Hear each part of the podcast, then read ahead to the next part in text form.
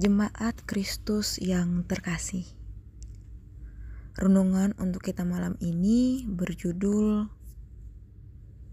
Berjaga-jagalah. Dan bacaan kita diambil dari kitab Lukas 21 ayatnya yang ke-34 sampai dengan 38.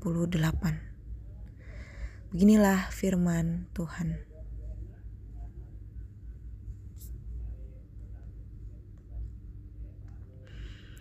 Jagalah dirimu, supaya hatimu jangan syarat oleh pesta pora dan kemabukan serta kepentingan-kepentingan duniawi dan supaya hari Tuhan jangan dengan tiba-tiba jatuh ke atas dirimu seperti suara jerat.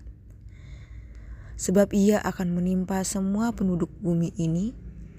Berjaga-jagalah senantiasa sambil berdoa supaya kamu beroleh kekuatan untuk luput dari semua yang akan terjadi itu, dan supaya kamu tahan berdiri di hadapan Anak Manusia.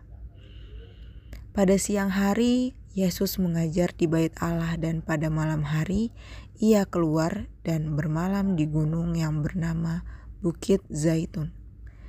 Dan pagi-pagi, semua orang banyak datang kepadanya di dalam Bait Allah untuk mendengarkan dia.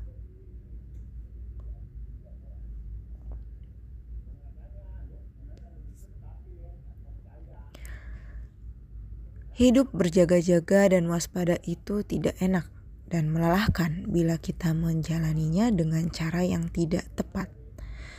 Sebab kita tidak tahu tekniknya untuk menjaga dan mengatur energi kita agar cukup dalam rentang waktu yang cukup panjang. Seringnya kita on fire di depan namun lambat laun menjadi lemah karena kelelahan. Seperti itulah gambaran kita setiap hari di awal-awal kita menerima dan diselamatkan Kristus. Kita begitu on fire dan memiliki semangat ratusan orang. Namun lambat laun itu semua luntur dimakan waktu dan keletihan kita.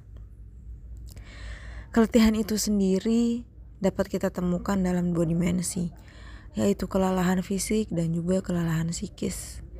Keletihan itu bisa berwujud kita benar-benar tak lagi punya energi dan meminta waktu istirahat atau keletihan itu dapat berwujud kejenuhan dan kebuntuan dalam berpikir. Lalu bagaimana caranya untuk mengatasi hal ini? Kristus mengajak kita untuk berdoa dengan tak jemu. Doa tidak hanya membuat kita disegarkan dalam psikis kita, doa juga dapat membuat badan kita rileks dan dapat melepas stres yang ada di badan kita. Berdoa punya dampak baik secara multidimensi, oleh karena itu mari bangun kehidupan doa kita dengan baik. Isilah energimu dengan terus berdoa. Biarlah Tuhan yang menolong dan menguatkan kita dalam masa penantian ini.